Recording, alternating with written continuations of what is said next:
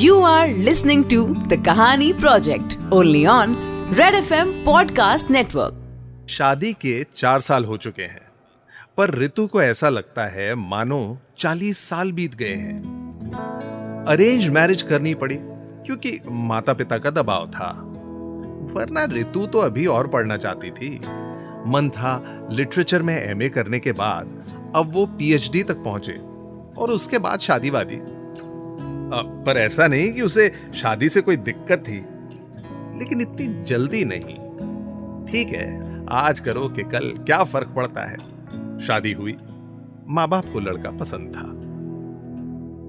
ऋतु की पसंद नापसंद, किसने पूछी? अमीर है ज्वेलर है, लड़की सोने से लदी रहेगी। बेशक अंदर ही अंदर रोने से लदी रहे। कम से कम ऊपर से तो सोने से लदी रहेगी। सुरेश अच्छा आदमी है। पर नाम से और बर्ताव से तो सुरेश ही है ना? Suresh let's go for a movie ना। दुकान पे तीन अंगूठियाँ आई हैं बनने। फ़िल्म विल्म कौन देखने जाएगा यार? सुरेश का जवाब ऋतु कहती। सुरेश आज पिज्जा खाने का बड़ा मन कर रहा है यार। पर बेचारा सुरेश? यार ये पिज्जा वीज़ा मेरे गले से नहीं उतरता। छोले भटूरे मंगवा ले यार। अब ऋतु सुरेश की एजुकेशनल क्वालिफिकेशंस में तो चार चाँद लगा नहीं सकती। ना ही उसके खाने पीने का टेस्ट बदल सकती थी। पर कम से कम इतनी उम्मीद तो कर ही सकती थी कि सुरेश थोड़ा सा रोमांटिक हो जाए। थोड़ा ढंग से रहा करे, अच्छे कपड़े वपड़े पहना करे, और वीकेंड्स तो बाहर चलना ही चाहिए ना। पर सुरेश का हाल बस ऐसा था जैसे नारियल का। सर के ऊपर जटाजूट जैसे बाल और उन बालों को सस्ते शैम्पू से धोकर फिर बालों में चमेली का तेल मल लेता था। चमेली का तेल लगाने के बाद सुरेश इतनी दूर से महकता था कि पूछो नहीं। तेल इतना ज़्यादा होता कि सर पे बेसन डाल दो पकोड़े तल के तैयार। क्या मुसीबत। ऋतु इंग्लिश लिटरेचर में पोस्ट ग्रेजुएट और हस्बैंड ट्वेल्थ पास जूलर कई बार मन करता है संन्यास ले लूँ। जब शादी के बाद भी सिंगल वाली फीलिंग आनी है तो ऐसे पति का क्या फ़ायदा? मनी मन ऋतु खुद से कहा करती थी। कहने को तो सब कुछ था। पति ज्वेलर है तो जेवर की कमी नहीं। पर हिंदी फिल्म्स और सीरियल्स के हिसाब से तो पति ही सच्चा गहना होता है। और ऋतु का पति गहना नहीं, घोड़े की नाल था। सिवाय टकाटक टकाटक पैसा कमाने के, उसे बाकी कुछ ख्याल ही नहीं था। ऋतु रोज हुस्न की तैयारी करती। पर किस काम का ये सजना सवरना जब पिया जी को फ़र्क ना पड़ना? हालत ये कि भाई सोशल गैदरिंग्स में त्योहार या बाकी मौकों पर लोग तारीफ़ करते न थकते ऋतु की। ऐसे ही एक रिश्तेदार की शादी पर ऋतु को देखकर कॉम्प्लीमेंट्स की बरसात होने लगी। आई से यार ऋतु इज़ गॉर्जियस सुरेश के एक दोस्त ने कहा भाई साहब कहाँ से भाई जैसे बंदर को भाभी जैसी अदरक मिल गई है?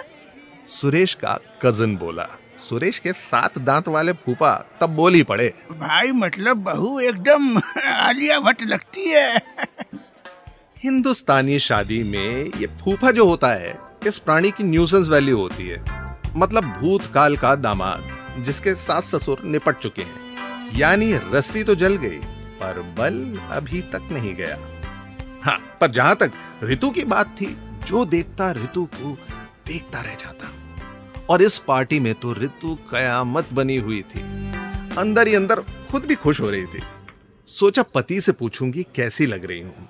और चारों तरफ़ नज़र दौड़ाई तो चाट के स्टॉल पर कटोरी लेकर गोलगप्पे ठूस रहा था सुरेश। ऋतु तो बस उड़ती तितली की तरह पहुँच गई सुरेश के पास। सुरेश आज कैसी लग रही हूँ मैं? सुरेश ने एक नज़र देखा और फिर गोलगप्पा मुँह में डाल के बोला नाइस बहुत बढ़िया। ऋतु बेचारी थोड़ी मायूस हुई और फिर पूछा। अच्छा सुरेश सुरेश मेरी साड़ी कैसी लग रही है? बहुत बढ़िया नाइस पर सुरेश गोलगप्पे वाले को ऋतु के मुकाबले लगता है ज़्यादा प्यार कर रहा था। यार तुम्हारा हींग वाला पानी बहुत बढ़िया है। दो गोलगप्पे और खिलाओ। और देखो सोट लगा देना। साड़ी के मुकाबले कोई पति हींग के पानी पर ज़्यादा ध्यान दे। कोई भी सभ्य महिला पसंद नहीं करेगी। फूट पड़ी रे तू। सुरेश तुम बहुत ही ड्राई अनरोमांटिक एंड यूजलेस आदमी हो। सीरियसली मैंने तुमसे सारी के बारे में पूछा। और तुम अभी भी गोलगप्पे के लिए मर रहे हो। इस अचानक अटैक से सुरेश भी घबरा गया। मुँह से सिर्फ़ निकला। अरे यार मैं तो ये तो वो मैं सुरेश बेशक ना बोल पाया। पर गोलगप्पे वाला सुरेश के मुकाबले ज़्यादा रोमांटिक आदमी था। मैडम साड़ी बहुत बढ़िया है। और बैकलेस चोली तो क्या बोलूँ मैडम? सुरेश का मुँह खुला का खुला रह गया। थैंक यू वेरी मच भैया। और आपका नाम तो सुरेश है नहीं ना? क्या करें? रात हो चुकी थी और ऋतु अभी भी गुस्से में थी। पहली बार ऋतु को इतना गुस्से में सुरेश ने देखा था। इसलिए कार में बैठ के घर लौटते वक्त शुरू में चुप रहने में ही सुरेश ने अपनी भलाई समझी। ऋतु गोलगप्पे ट्राई किए तुमने? सुरेश ने पूछा। गोलगप्पे? तुम्हारे दिमाग में अभी भी गोलगप्पे घूम रहे हैं। ऋतु ने खींच के पूछा। सुरेश समझाते हुए बोला नहीं नहीं खाने के लिए नहीं मैं सोच रहा था कि अगर ज्वेलरी के साथ चाट का भी एक शॉप लगा लूँ तो मतलब ये ओ my god you are so impossible पैसे के अलावा तुम्हें कुछ और नहीं चाहिए। शादी क्यों की अगर तुम्हें सब में इंटरेस्ट नहीं था? मेरी क्यों ज़िंदगी बर्बाद कर रहे हो तुम? ऋतु ने बीच में ही टोक दिया। अरे बेकार बवाल कर रही हो तुम सुरेश बोला। मेरी फीलिंग्स बेकार का बवाल हैं। डोंट यू एवर फील कि कभी तुम प्यार की बात कर लो मुझसे कुछ अपनापन दिखा दो यार। थोड़ी सी तारीफ़ ही कर दो कुछ अच्छा बोल लो कुछ तो कर दो मेरे लिए प्लीज़ पर सुरेश ठहरा निरा गधा अजीब पागल हो यार। सबके सामने। ये सब नहीं होता। अकेले में तो प्यार करता हूँ ना यार मैं। ऋतु ने इस बात के बाद जवाब देना मुनासिब नहीं समझा। घर पहुँचे और रितु धमकती हुई कार से उतर के सीधा घर में चली गई। और सुरेश बेचारा एक टक देखता रहा। एक दिन सुबह उठ के वॉक पर निकली तो गार्ड ने आके बोला गुड मॉर्निंग मैडम आपके लिए गुलदस्ता आया है। पकड़ा दिया उसने गुलदस्ता। क्या खुशबू। अरसे बाद किसी ने ऋतु पर इतना ध्यान दिया था। किसने भेजा है गुलदस्ता? हाँ लगता है सुरेश कुछ रोमांस सीख रहा है। ऋतु शाम को घर पे ही थी तो डिलीवरी बॉय आया। मैडम आपके लिए पार्सल आया है। और पार्सल भी खूब। Oh wow. Oh my God मेरी मनपसंद dark chocolate. Suresh is changing finally. लेकिन मैं उससे नहीं बात करूँगी। थोड़ा सा भाव तो खाना चाहिए। रोमांस है। सुरेश शाम को घर आया तो थका हारा। और ऋतु किसी अल्लड़ लड़की की तरह नखरे दिखाती, बल खाती इधर उधर घूम रही थी। पर दोनों के बीच में कोई बात नहीं। न इस तरफ़ सवाल, न उस तरफ़ जवाब।